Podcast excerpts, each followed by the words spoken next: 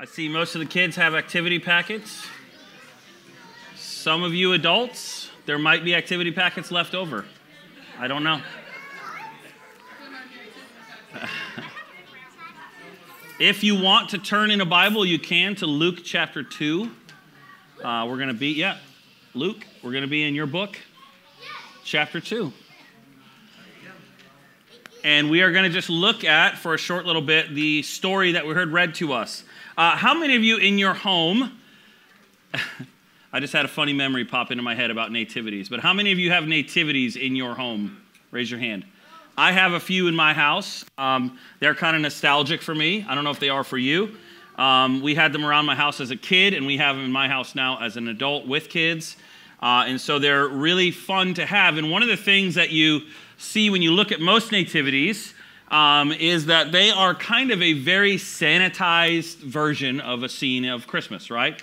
Uh, most of them are pretty historically inaccurate, actually. Um, and they're kind of a sanitized, nice little version. My favorite thing is the animals in those scenes that are actually acting like people would act. I don't know if you've been around animals, but they don't just sit quietly and pose for pictures. Uh, that's not their thing. So um, I get why we do that, right? Um, nativity seems to be tough to market and sell, and that uh, unfortunately is a lot of what Christmas is about in our culture. Uh, but also, in some sense, um, this is probably because this is how we wished life actually was calm, cozy, clean, right? Uh, we know what to expect. Uh, easy going, and that's just not the reality of life in general, and it's not the reality of this story either uh, which actually is why I like the Bible so much, uh, because the Bible tells us the truth about the human experience, and it's not neat and clean and easy. Uh, life is hard and gritty, and this isn't a fairy tale. If you're a guest with us, you're like, this is a Christmas fairy tale. We don't believe that it is. We think this is a historical event that happened uh, in real history. And just a few moments ago, you heard this story read from the Gospel of Luke. And so I'm not going to go over the entire story again. I want to just remind you of where we are if you're unfamiliar with the Bible. And if you're like, I'm here just kind of visiting, I'm unfamiliar with the Bible, I want you to know you're so welcome here and we're so glad that you're here. You don't have to be a Bible expert to be part of what we're doing here. Um, many times I will, exp- I will ask you to turn to a place in the Bible and I'll tell you the big numbers are the chapters, the small numbers are the verses. Uh, all of us uh, have that experience with the scripture of being new to it, and so feel welcome here. But in the Gospel of Luke, uh, and if you're like, what's a gospel? Well, it's kind of a, uh, a telling of a story. Uh, and so, one of the things you want to do when you read a gospel, Matthew, Mark, Luke, and John in our Bibles, particularly Matthew, Mark, and Luke, is you do want to put yourself in that scene and kind of see it as it would have been happening. Uh, and so, what we have in the Gospel of Luke, where we read from earlier when Aaron read for us, is a real historical Roman Caesar, uh, the ruler of the Roman Empire, calling for a census to be taken. Uh, and it's happening in the part of the world that's in the news a lot right now, right? And so this is how Mary and Joseph, Jesus' earthly parents, end up in the ancient city of Bethlehem. Uh, and the reason we think, part, part of why we think this is a historical event, is there's so much evidence for that. Like Bethlehem still exists, that's still a place uh, that you can go. And so they go there to register in Joseph's town of his lineage. So they got to go to their where they're from. So they go to Joseph's lineage or town of his lineage. And while they're there, uh, we find out that Mary gives birth uh, to baby Jesus. And if you weren't aware uh, that Jesus wasn't coming into the world as a king, right? The Bible makes you make sure that you hear that, that Mary and Joseph are of such poor, low status uh, that they couldn't even find a room to have this baby in. Was it a hotel? Probably not. Was it like a room at somebody's house? That's probably more like what it was. And there wasn't even space for them to go and have a baby in. So they end up in what's essentially a barn, a place where the animals stayed. And Mary gives birth and wraps up baby Jesus, the king of the universe, right? And lays him in a manger, which you know, in our, in our nativity scenes, it's a nice little trough filled with fresh hay. Probably not what it looked like. It's a feeding trough. That, that's how God comes into the world to rescue you. So, this is where we want to now pick up the story, and we're going to just look at the angels and the shepherds for a few minutes. Verse 8 of Luke chapter uh, 1 says this. And in the same region, there were shepherds out in the field, keeping watch over their flock by night. And an angel of the Lord appeared to them, and the glory of the Lord shone around them. Now, how many of you have Charlie Brown reading this when you hear this text? I do. I always want to say round about them because that's what Charlie said, right?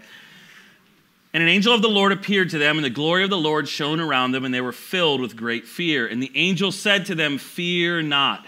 This is what angels always say to people when they show up Hey, don't be afraid. And why is that? I bring you good news of great joy that will be for all people. So if you're in this room, you're hearing my voice, you're online, you're watching, this news is for you. It's for all people. Unto you is born this day in the city of David a Savior who is Christ the Lord. And this will be a sign for you. You will find a baby wrapped in swaddling clothes and lying in a manger. And suddenly there was with the angel a multitude of the heavenly hosts praising God and saying, Glory to God in the highest, or we saying Gloria in excelsis Deo, and on earth peace among those with whom he is pleased. Now, to really get the fullness of this story, we got to talk about who these shepherds were, because some of us in this room are going to relate to these shepherds. I hope most of us relate to these shepherds. In this day and age, these are not the popular people. The vocation of shepherd was seen as kind of the lowest of the low. They really weren't trusted. They were seen as kind of thieves who maybe they stole sheep a lot. There's no way to figure out whose sheep were who. Uh, other than the shepherd's voice. And so in this day, they were nomads. They were generally not trusted. They were out of towners always, right? And it's probably likely that some of this reputation is earned because they've kind of given themselves over to that. Uh, maybe there's something in your life that it, you have you kind of got a negative reputation based on something, and you thought, well, you know, I kind of got the reputation, I might as well live into it. Maybe not even consciously, but maybe that's you. And so that's these shepherds. Probably not the first group of people, ladies, that you want showing up to meet your baby, right? Just not. That's just that's just true.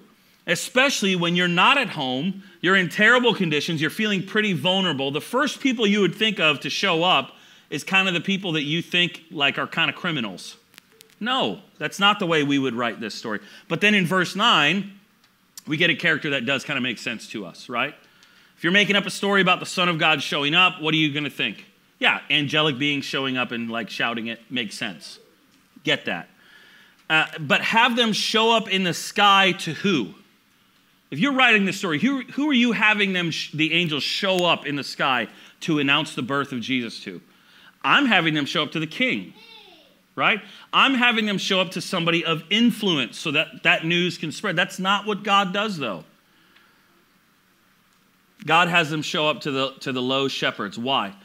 God does that because the might and the power of the good news of what we in the church call the gospel, the good news of Jesus, is actually all the more seen when it's entrusted to people who have no business with it, like you and me and these shepherds. I used to have a professor when I was in training for ministry who would say, Why do all the jewelry places put the diamonds against a dark background? So that the diamond can shine even more, right? And so the gospel is entrusted to people who pretty much have no business with that news because the gospel then looks all the better. And it's no different with you and I. We're like the shepherds. We don't deserve to hear God's good news, and yet we do. We are right now. We did all this morning right? Look, look at the good news again, verse 10. Fear not. Maybe you walked in here and you're kind of nervous about God or you're like a little bit afraid of Him. This is God's word to you. Don't be afraid. I bring you good news of great joy. This is God's posture towards you. Maybe you thought God's posture towards you is kind of, he's kind of annoyed with you or mad at you, but it's not. God's posture towards you is leaning in and saying, Don't be afraid. I bring you good news of great joy. Unto you is born this day in the city of David a Savior who is Christ the Lord. So here's the good news that the shepherds heard. It's the same good news for you and me. Stop living in the fear and the brokenness that you've been living in. The salvation that you've been looking for, the salvation of God is here. There is a way to be saved, and it's not you, and it's not Caesar. It's not any political power or government structure or economic security. None of those things can save you. The Savior is Jesus, who is Christ the Lord. That's the word of God to you this morning through what the scriptures have to say. But now the question is what are the shepherds going to do with this good news, right? What are they going to do? The answer to this question is important because it gives us a glimpse into how we should respond to the good news of Jesus. Verse 15 says, When the angels went away from them into heaven, the shepherds said to one another, Well, let's go check it out, right? That's my translation. Let us go to Bethlehem and see this thing that has happened, which the Lord has made known to us. And they went with haste, and they found Mary and Joseph and the baby lying in a manger. And when they saw it, they made known the saying that had been told them concerning this child. Now, some of you are sitting in your seat this morning in this room because you're seeing about what was told to you this morning. Somebody invited you here and told you, hey, there's good news for you. Why don't you come and check it out? And you're doing what the shepherds did, and you're going, let's go and see if this is really true. And what we want to say to you is, yes, it's really true. The good news is as good as you thought. It's actually kind of feels like it's too good to be true. And they go and they find Mary and Joseph and the baby lying in a manger. And when they saw it, they had made they made known the thing that had been told them concerning this child. And all who heard it wondered at what the shepherds told them. But mary treasured up all these things pondering them in her heart. And the shepherds returned glorifying and praising god for all that they had seen and heard as it had been told to them. So now let's make sure we get our minds around this scene again here right? You've got a group of people who are considered kind of untrustworthy, maybe thieves, lowest of the low. Nobody wants to be around them. These guys have probably done something to maybe kind of earn that reputation, or maybe they've kind of started to live into those. These are probably not the guys who have a ton of confidence and charisma to go out to a group of people and say, hey, guys, listen to what I have to say. They've probably been beaten down kind of their whole life, right? And, the, and yet the angel of the Lord breaks through the night sky into the middle of their little world as shepherds, tells them the best news that has ever been told to anyone. This news is so good that all the other angels just kind of break out into song. Now, this, is, this year is the first time I've been to a couple Ravens games, and I'll tell you one thing that happens across human experience something good that you want to see happen actually happens, and people just break out in song. Happens at football games, happens at baseball games. That's why it happens in church, right? We break out into song. This is how we have been designed, and the angels do the same thing. This news is so good, they break out into song. This is the message about God's reconciling the world, and you are part of that back to Himself. They hear the same message that we still proclaim today. This is what the church wants to say to you. You don't have to live separated from God anymore. You don't have to live in fear and anxiety anymore. God is leaning towards you, extending an offer of peace. And you have to make the smallest, slightest move towards Him, and He will wrap you up and bring you home. There is someone who can save you. His name is Jesus. And so there are two things happening in the shepherd's response that I just want to leave us with, and they're both built on this. And you need to know this, especially if you're a guest with us today. The gospel, the good news of Jesus, the good news we talk about at Christmas and at Easter and all throughout the year, that good news will always demand some kind of response when you hear it. We can celebrate it and we can embrace it, or we can reject it, but there is always a response that happens to the good news of Jesus. So back to the scene with our shepherd friends. So, right, the angels have finished their singing. They did the last Gloria in Excelsis Deo. They went up back into heaven. Everything gets quiet again. It's dark, like dark, dark. You've been out like maybe Western Maryland at night away from the city lights. It's dark out in the fields, right? No more singing from heaven, just the sound of sheep and now we see the shepherds decide that this good news is just too good to do nothing with. So they go and they see the thing the angels told them about. And the Bible says they went in haste. They made haste to go and see this thing. And when they found baby Jesus, they told everybody who would hear them. They told anyone and everyone who would listen about the good news they just heard from the angels.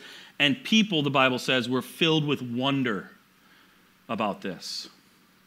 And then look at verse 20. I want to help you see a pattern here for our lives, uh, especially for those of us who already know and love Jesus. It says this The shepherds returned glorifying and praising God for all they had seen and heard as it had been told to them. So here's the pattern I think shows up in this story that's true all over the Bible, the New Testament, uh, the, the kind of the right side of your Bible. Uh, we see this. Number one, we hear the good news of Jesus. You've just heard it this morning, either for the first time or the hundredth time or the thousandth time. And this good news kind of breaks right into the middle of our bad reputation. It breaks right into the middle of our brokenness, breaks right into the middle of our loneliness. It breaks right into the middle of our fear. And God comes to us and says, Hey, there's an offer of peace on the table. And then, second, we respond to this news and we find that the news about Jesus is true. And then, most importantly, what do we find? Jesus Himself. That we go and we see if this thing is true and we see Yes, it is. Jesus is who he says he is. And then three, we return to our lives changed. And we live a life of glorifying and praising God for this good news that we've seen and that we've heard. Now, this is way oversimplified, right? I know you know this. We're, well, most of us are adults in this room. Right? We know that life is ebbs and flows, and those of you who've been walking with Jesus for a long time know you don't always return glorifying all the time. But this is the pattern. And this makes no sense to human logic. Why in the world would God show up first to a bunch of peasants who most people would, would think that are, are untrustworthy? Why would he do it like that? It seems pretty clear from understanding the big picture of the Bible and God's story that God wants to be sure that there's no question as to who is the power behind the good news. One of my favorite sayings when you think about different people doing what I'm doing right now and preaching, right? Is you may be able to preach the gospel better than I can, but you can't preach a better gospel because there's only one, and it's good news. God is not at all interested in sharing his glory for accomplishing his goal of reconciling all things to himself. And his interest in not sharing his glory with you is your good because you weren't built to carry the weight of it.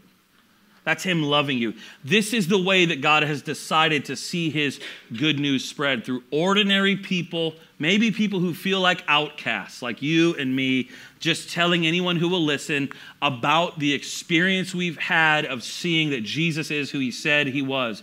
You don't have to be good at it. You don't have to be eloquent. You don't have to be anything other than a recipient of that good news because you're not the power behind it anyway.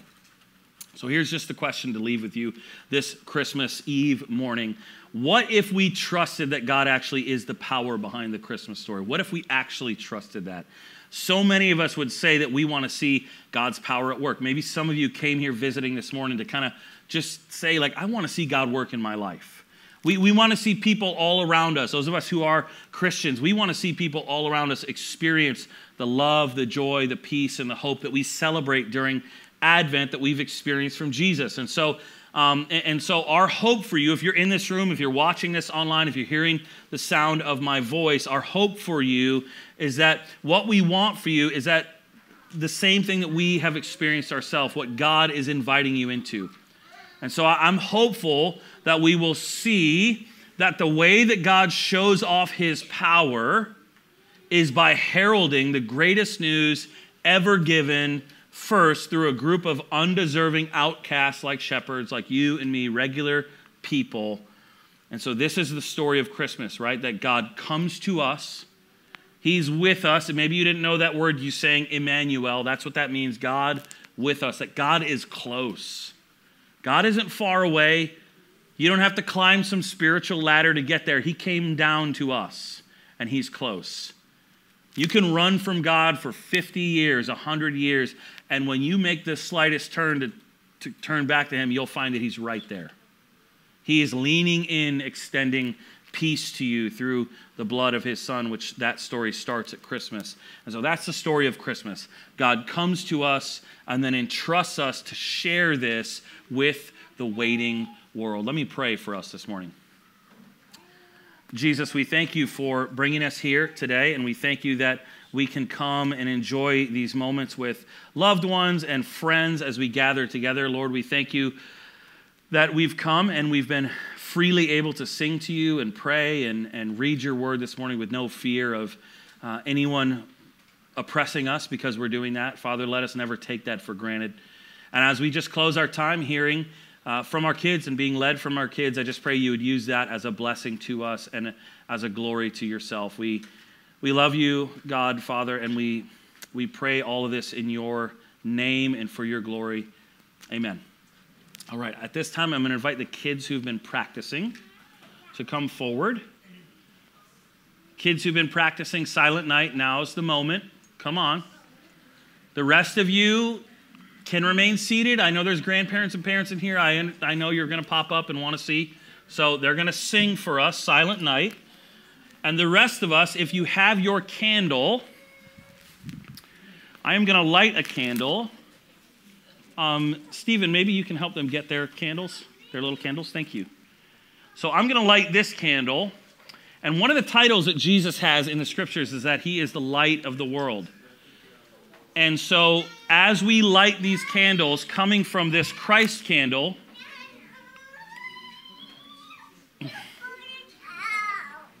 in a little bit. This is this is mine everybody.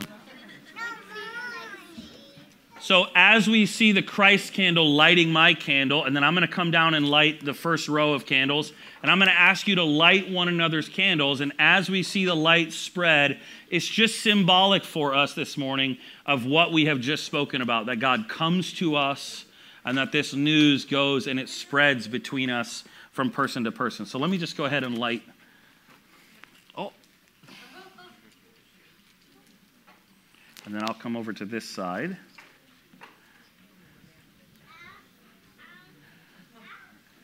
And if you know the words and you'd like to sing along to Silent Night, you can do that as well.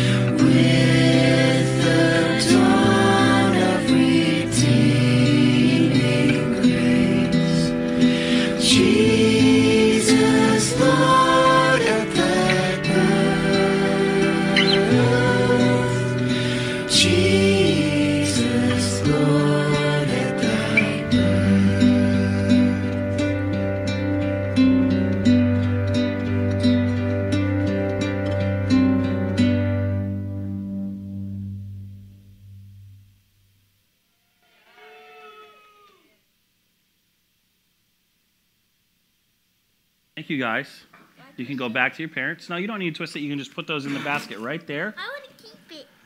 You can have it again next year. All right. Everybody, why don't you stand? And I'm going to speak a benediction over us, and you can blow your candles out if you'd like. You can place them back in the basket on the way out. Don't forget cookies if you want to eat cookies. Those are here today too. Uh, but let me just speak a blessing over you, a benediction over you, and uh, we will call it a morning. Um, and then um, we will go from there. The Lord bless you and keep you. The Lord make his face to shine on you and be gracious to you. The Lord turn his face towards you and give you peace. Amen. Merry Christmas.